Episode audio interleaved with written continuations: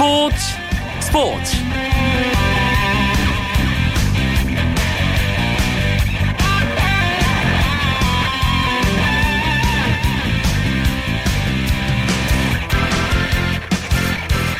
안녕하십니까. 목요일 밤 스포츠 스포츠. 아나운서 이광용입니다. 대한민국을 충격과 슬픔에 몰아넣었던 세월호 침몰 사건이 있은 지 딱 1년이 되는 날 4월 16일이 돌아왔습니다. 오늘 하루 세월호 참사 1주기를 기리기 위한 추모 행사가 전국에서 이어졌는데요. 스포츠 경기장도 예외는 아니었습니다. 플레이볼에 앞서 선수단 전원은 세월호 추모 묵념을 진행했고 야구장에서 치어리더 응원과 앰프 사용은 오늘 하루 없었습니다. 오늘 한 경기를 승리하는 것 이상으로 중요한 건 함께 이 땅을 살아가는 이웃을 돌아보고 우리의 도리를 다하는 것이기 때문이겠죠. 세월호 참사 희생자들의 명복을 다시 한번 빕니다. 그리고 실종자 9명이 빨리 가족들 품으로 돌아가기를 진심으로 기원합니다. 목요일의 스포츠 스포츠 정현숙의 스포츠 다이어리 시간에는 논란이 끊이지 않는 한화 롯데 빈볼 사건과 스포츠계 세월호 1주기 추모 소식 준비했고요. 해외 축구 시간에는 유럽 챔피언스리그 8강 1차전 이야기 나눠보도록 하겠습니다. 목요일 밤 스포츠 스포츠 프로야구 경기 상황 비롯한 주요 스포츠 소식 정리하면서 지금 출발합니다.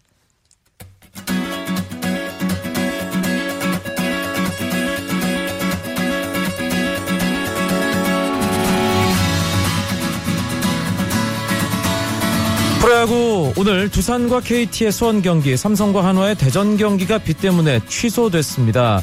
세 경기가 열렸는데요. 아, 먼저 잠실 경기입니다. 기아와 LG의 시즌 4차전 지금 6회 말이 진행 중인데요. 양 팀이 4대 4로 맞서 있습니다. 기아의 선발 투수 임지섭 3이닝 3실점 하고 마운드에서 내려갔고요. 지금은 최영필 선수가 기아 타이거즈 마운드에 있습니다. LG 선발 임지섭 5와 3분의 1이닝 4실점 3자책점 정찬원 선수가 마운드를 이어받았는데요. 양 팀 4대4 아, 팽팽합니다. 사직 경기는 NC와 롯데가 아, 팽팽한 승부를 이어가다가 9회 초에 승부가 NC 쪽으로 확 기울었습니다. NC가 1회 초에 2점, 3회 초에 2점을 내면서 4대1로 앞서 나갔고요.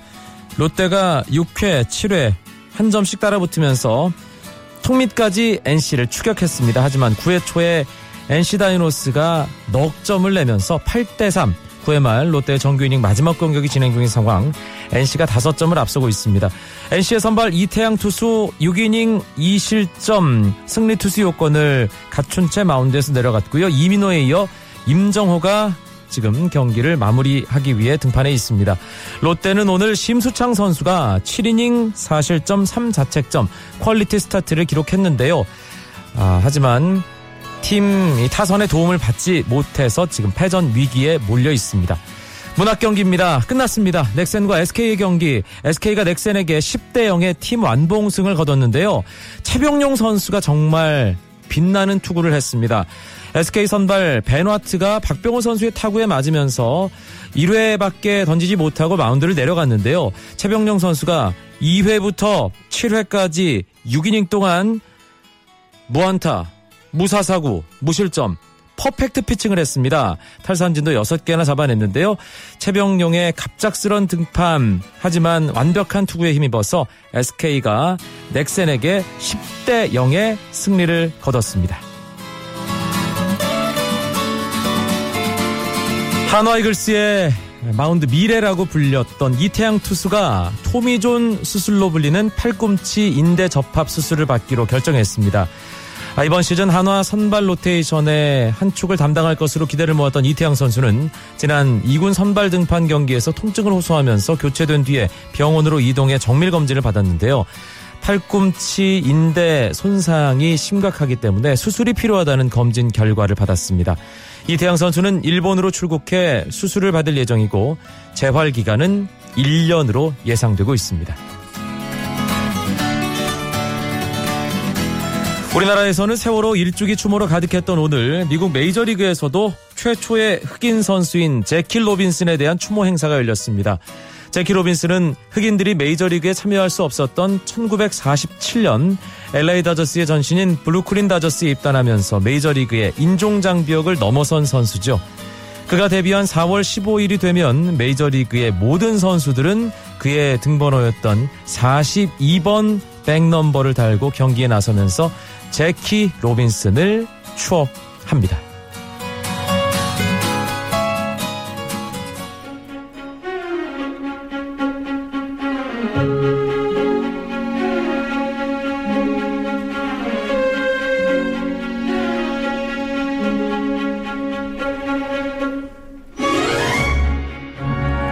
스포츠계 여러 가지 화제들을 짚어보는 시간입니다. 정현숙의 스포츠 다이어리 KBS 스포츠 취재부 정현숙 기자와 함께하겠습니다. 어서 오세요. 네, 안녕하세요. 지난 일요일 경기였죠. 한화와 롯데의 사직 경기에서 나온 빈볼 사건. 뭐, 한 나흘 정도가 지났는데도 계속해서 하루하루 뭐 논란이 이어지고 있는 그런 상황입니다.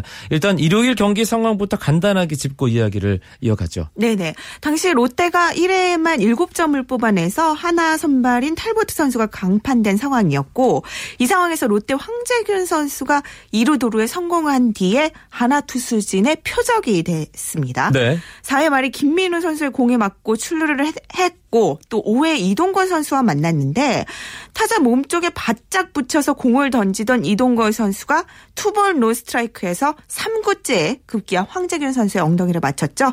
황재균 선수가 화가 난 듯이 이동건 선수를 쳐다보면서 마운드로 걸어갔고 있었고 이 과정에서 양팀 선수들이 더그아웃에서 달려나와서 대치하는 상황이 펼쳐졌습니다. 그랬죠. 결국 이동거 선수는 퇴장 명령을 받아서 빈볼에 의해서 올 시즌 첫 퇴장당한 사례가 됐는데 이 문제는 이 이동걸 선수가 1군에 가 놀라운 무명 선수라는 점이거든요. 그래서 스스로 던졌 다고 보기에는 조금 어렵지 않나 이러한 시선들이 많았습니다. 뭐 6점 차 이상에서 두 차례나 도루를 한 황재균 선수에게 기분이 상해서 누군가 시켰을 가능성이 높고 그것이 김성근 감독의 지시였다는 의혹이 증폭되면서 논란이 됐는데 일단은 김성근 감독은 부인했습니다. 이 KBO 상벌위원회에서 일요일 이 빈볼 사건에 대한 징계를 내렸습니다. 이동걸 선수가 뭐 당연히 징계 대상이 되는 것은 물론이고 김성근 감독과 한화이글스 구단에까지 징계가 내려졌어요. 그렇죠. 생각보다 강한 징계가 나왔죠. 이동걸 선수는 200만 원과 5경기 출전 정지의 징계 그리고 선수단 관리 소홀의 책임을 물어서 김성근 감독에게도 제재금 300만 원이 부과가 됐고 네. 하나구단도 500만 원의 벌금을 받아들였습니다. KBO 상벌위원회는 4회에 이미 위협 사구에 가까운 사구가 있었기 때문에 두 번째 사구는 벤치에서 조금 자제시켜야 되는 것 아니냐는 의견이 있었다 이렇게 밝혔거든요. 그렇지만 김성근 감독은 이것이 조금 형평성에 어긋난다면서 야구장에서 빈볼을 맞으면 아프지만 정신적으로 맞는 빈볼도 아프다면서 음. 상당히 본인이 그동안 느낀 고통을 숨기지 않았습니다. 그리고 이런 사태가 또다시 나오면 자신이 책임지겠다. 뭐 내일이라도 옷을 벗을 수 있다고까지 말한 상황입니다. 예, 처음에는 뭐 김성근 감독과 이 한화 이글스에 대한 비난 여론이 상당히 거셌는데 KBO 징계가 내려지면서 뭔가 또그 그렇죠. 비난의 중심축이 예, 바뀌었죠. 예, 바, 아, 바뀌는 그런 느낌도 좀 있고요. 징계 자체에 대한 논란도 계속 이어지고 있어요. 그렇죠. 과거 빈볼 사태 때는 감독에게 징계가 내려진 건 두 차례가 있긴 했습니다. 그렇지만 당시에는 몸싸움과 물리적 충돌이 빚어진 경우였고 빈볼만으로 감독의 징계가 나온 건 사실상 이번이 처음이기 때문에 네. 김성근 감독도 과거의 사례와 달리 본인에게 징계가 내려진 것은 형평성이 어긋난다 이렇게 얘기를 할 수도 있는 상황이고요. 워낙에 언론에서 이 김성근 감독에 대한 논란과 뭐 이런 이슈가 커졌기 때문에 KBO가 이 여론을 조금 덮기 위해서 이런 결정을 내린 것 아니냐는 뭐 비판들도 조금은 나왔습니다. 네. 그리고 더욱 문제는 이 빈볼 사태가 쉽사리 수그러들 것 같지 않다는 게 문제거든요. 당시에 롯데 이종원 감독은 김태견 선수를 왜 뺐냐? 하나전은 앞으로도 10경기나 넘게 남아 있다면서 선전포고에 가까운 그런 얘기를 했었고 복수를 암시하는 듯한 그렇죠. 발언이었어요. 네, 하나와 롯데는 다음 달 1일부터 대전구장에서 3연전을 치르는데 전쟁에 가까운 그런 벤치 싸움이 또다시 일어나는 것은 아니냐. 뭐 이러한 뭐 이해견까지 나오고 있습니다. 그렇지만 조금 여기서 사람 어 많은 팬분들이 또 궁금해 할 만한 것이 왜 빈볼인가? 빈볼이라는 그 명칭에 대한 유래 이광용 아나운서 알고 계신가요?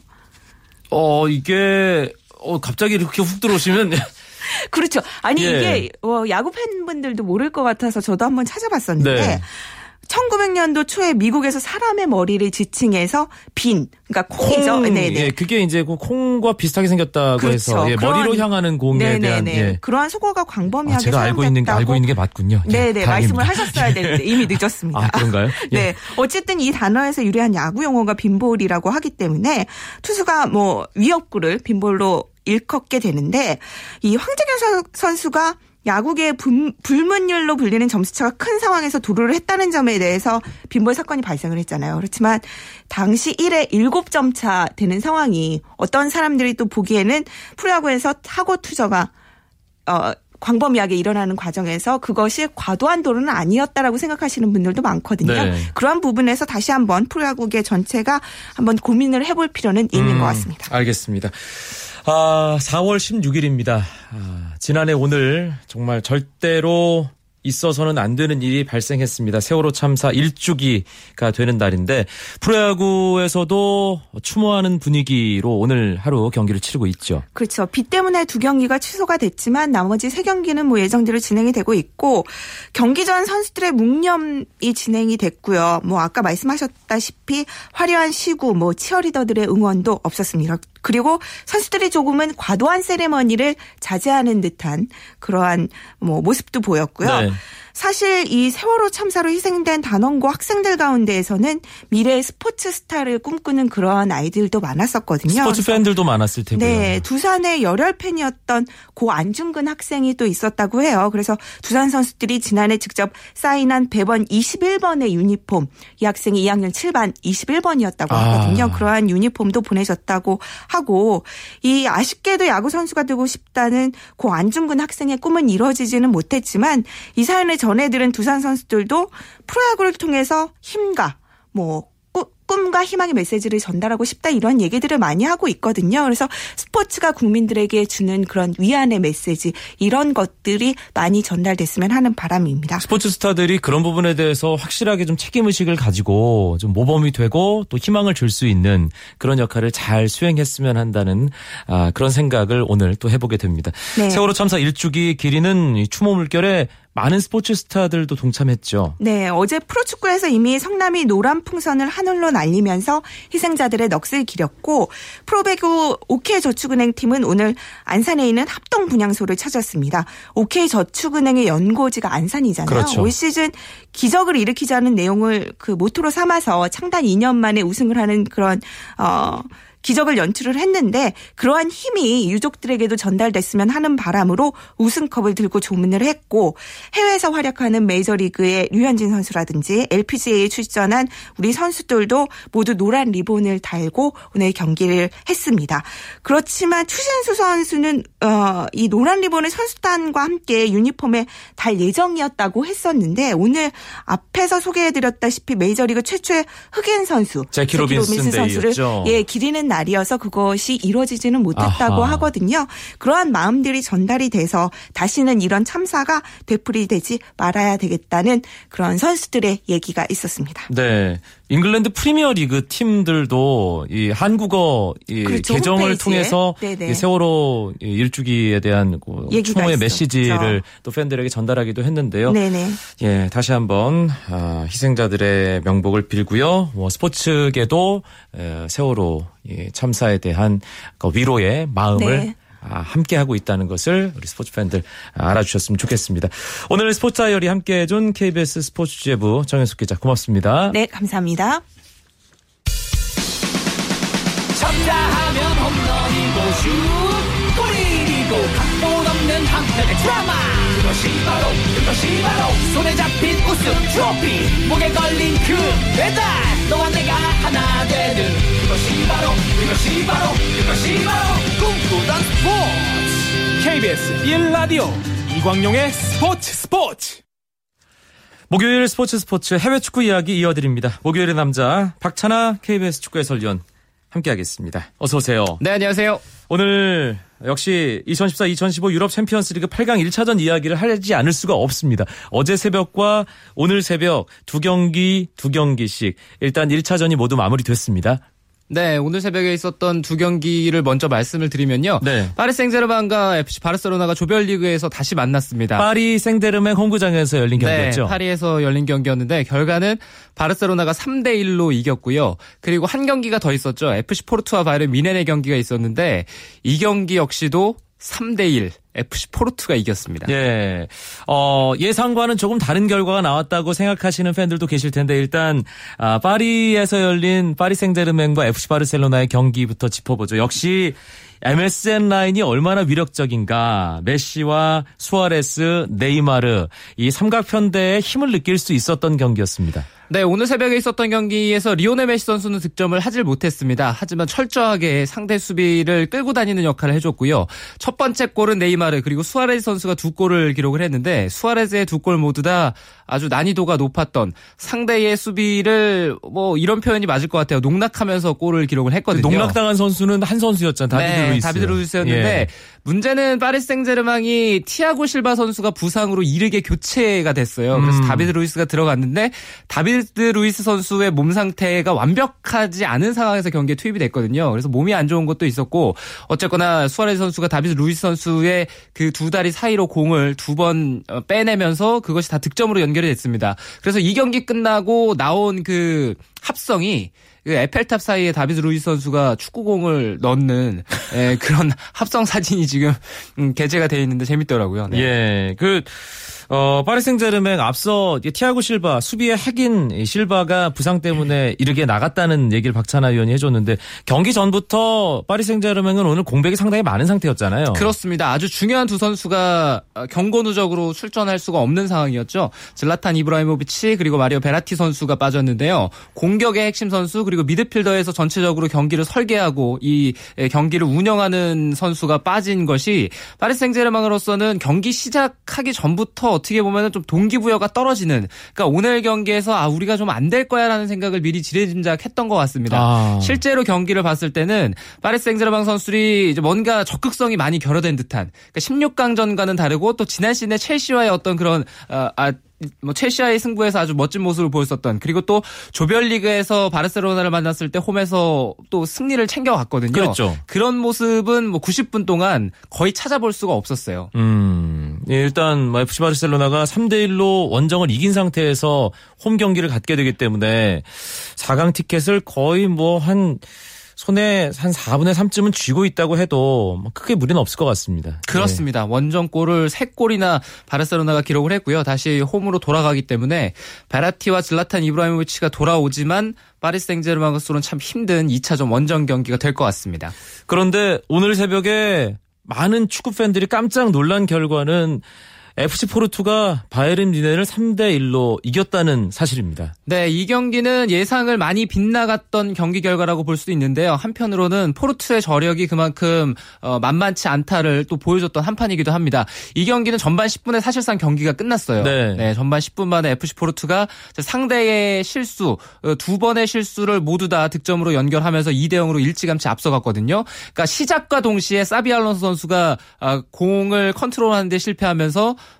바로 콰레스마에게 1대1 기회를 줬고요. 아, 이 에, 브라히미 선수에게 1대1 기회를 줬죠. 그리고 브라히미 선수가 치고 들어갔을 때 노이어가 그것을 막고자 나왔는데 거기서 페널티킥이 선언이 됐습니다. 전반 시작하고 1분 네. 만에 페널티킥을 허용했어요. 근데 노이어가 다행스럽게도 퇴장은 안 당했거든요. 네, 근데 전반 1분 만에 페널티킥으로 실점을 하고 그리고 나서 다시 아, 수비진의 결정적인 실수, 단테의 실수가 콰레스마에게 끊기면서 콰레스마 선수가 전반 10분 동안에 두 골을 기록을 했어요. 그래서 바이에른 뮌헨이 한 골을 따라 붙었지만 결국에는 또 세 번째 골 역시도 바이에른 뮌헨 수비의 그 제롬 보아텡 선수의 실수였고요. 이날 FC 포르투가 단 3개의 유효한 슈팅을 기록을 했는데 그 3개의 유효한 슈팅이 모두 다 득점으로 연결됐습니다. 음. FC 포르투가 바이에른 뮌헨을 꺾을 수도 있다는 얘기를 박찬하 해설위원이 모 방송에서 했던 걸 제가 알고 있는데 어 그래서 저는 새벽에 결과를 보고 깜짝 놀랐습니다.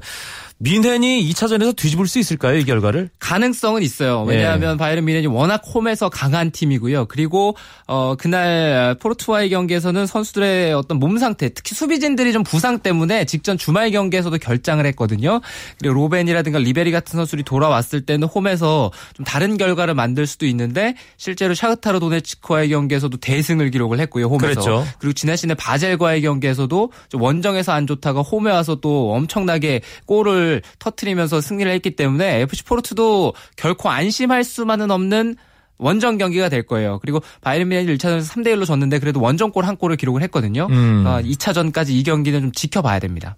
유럽 축구 좋아하시는 분들은 콰레스마라는 이름을 알고 계실 겁니다. 왜냐하면 어, 포르투갈 대표팀에 호날두가 나오기 전에 차세대 에이스로 각광을 받으면서 참 기대를 모았던 선수인데 그 기대만큼 꽃을 피우진 못했는데 아 오늘의 활약은 대단했습니다. 네, 콰레스마가 UCC 스타죠. 네, 이 유튜브라든가 이 동영상 편집본에 있어서는 뭐 따라갈 어, 자가 없을 정도로 아주 화려한 플레이를 많이 하는 선수인데 역시 빅리그에서 많은 실패 때문에 또 많은 팬들이 실망을 하셨던 선수이기도 하거든요. 네. 그러니까 포르투에서의 역할은 철저하게 자기 중심적인 플레이가 아니라 동료 선수들과의 이타적인 플레이예요. 그리고 이날 역시도 크리스티안 테요가 부상으로 나오질 못하면서 콰레스마가 그 자리를 대신했는데요. 역시 노장 이 해줘야 될 것들 그리고 또 기량이 기본적으로 있는 선수거든요. 그렇죠. 네, 헌신적인 플레이를 하면은 결과가 좋다는 걸 또 볼 수 있었습니다. 어제 새벽에는 또 마드리드 더비 예, 챔피언스리그 8강 1차전 치러졌는데 아, 레알 마드리드가 계속해서 두드렸지만 역시 아틀레티코 마드리드의 두 줄 수비는 강했습니다. 그렇습니다. 전반에 아틀레티코 마드리드가 여러 차례 위기가 있었거든요. 레알도 전반에 체력이 많이 있었기 때문에 에, 밀어붙이면서 득점을 노렸었는데 전반에 결국엔 실점을 하지 않았어요. 그리고 후반에는 레알 역시도 체력적으로 어, 좀 빨리 떨어지면서 두 팀이 공방전이 이어졌는데 이날의 승자는 뭐 결국엔 아틀레티코 마드리드의 철저한 수비라고 봐야 될 것 같고요. 그 중심에는 얀 오블락 골키퍼의 이 놀라운 선방이 있었습니다. 리가에서는 모야 골키 퍼가 주전으로 나서고 챔피언스리그에서는 얀 오블락을 아, 이제 쓰는데 아, 오블락의 이 반사신경이 대단하더라고요. 최근에 활약만 봤을 때는 모야보다는 오블락이 더 낫고 모야가 돌아왔거든요. 그리고 챔피언스리그에서도 중요한 경기들에서는 모야 골키퍼가 경기에 나섰는데 이제는 지금의 활약만 놓고 봤을 때는 얀 오블락 제치기는 모야가 쉽지 않을 것 같아요. 그런데 레알 마드리드가 아틀레티코 마드리드만 만나면 약해지는 느낌이 들어요. 네, 그렇습니다. 지난 시즌부터 뭐 꽤 오랜 기간 동안 지금 승리가 없고요. 지난 시즌 챔피언스리그 결승전에서의 그 승리를 제외하면 이번 시즌 슈퍼컵부터 시작해서 라리가 맞대결, 어, 또 코파델레이, 또 이번 챔피언스리그까지 레알은 에, 아틀레티코 마드리드 만나면 이번 시즌에 굉장히 약합니다. 예, 이 레알 마드리드 홈에서 치러지는 8강 2차전은 어떨지도 궁금합니다. 유벤투스와 모나코의 경기는 유벤투스가 이겼죠. 네, 유벤투스가 1대 0으로 이겼습니다. 유벤투스로서는 1차전을 반드시 잡았어야 되는데 역시나 이 귀중한 알바로 모라타가 얻어낸 페널티킥을 아, 빌레- 비달 선수가 침착하게 성공시키면서 승리를 했는데 경기 내용은 많이 고전을 했습니다. 모나코가 철저하게 측면을 공략하면서 유벤투스 수비를 괴롭혔는데 그래도 결과적으로는 유벤투스가 실점도 하지 않고 1대 0으로 잘 이겼죠. 8강 2차전이 상당히 궁금해지는 8강 1차전 결과들입니다. 2차전은 언제 열리나요? 네, 한국 시각으로 다음 주 수요일 새벽 그리고 어 음, 목요일, 목요일 새벽이죠. 예. 새벽인데요. 경기가 아, 오늘 새벽에 있었던 경기가 먼저 펼쳐지죠. 바이에른 뮌헨과 포르투의 경기 그리고 어 바르셀로나 바르셀로나. 파리 생제르맹 경기가 먼저 치러지고요. 수요일 새벽이고요. 목요일 새벽에 유벤투스와 모나코의 경기 그리고 마드리드 더비가 있습니다. 알겠습니다. 목요일 밤 이 유럽 축구 이야기는 챔피언스리그 8강 1차전 경기 소식 중심으로 전해드렸습니다. 박찬아 KBS 축구 해설위원 고맙습니다. 감사합니다.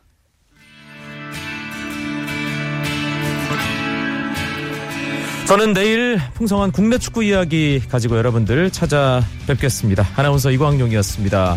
고맙습니다. 스포츠 스포츠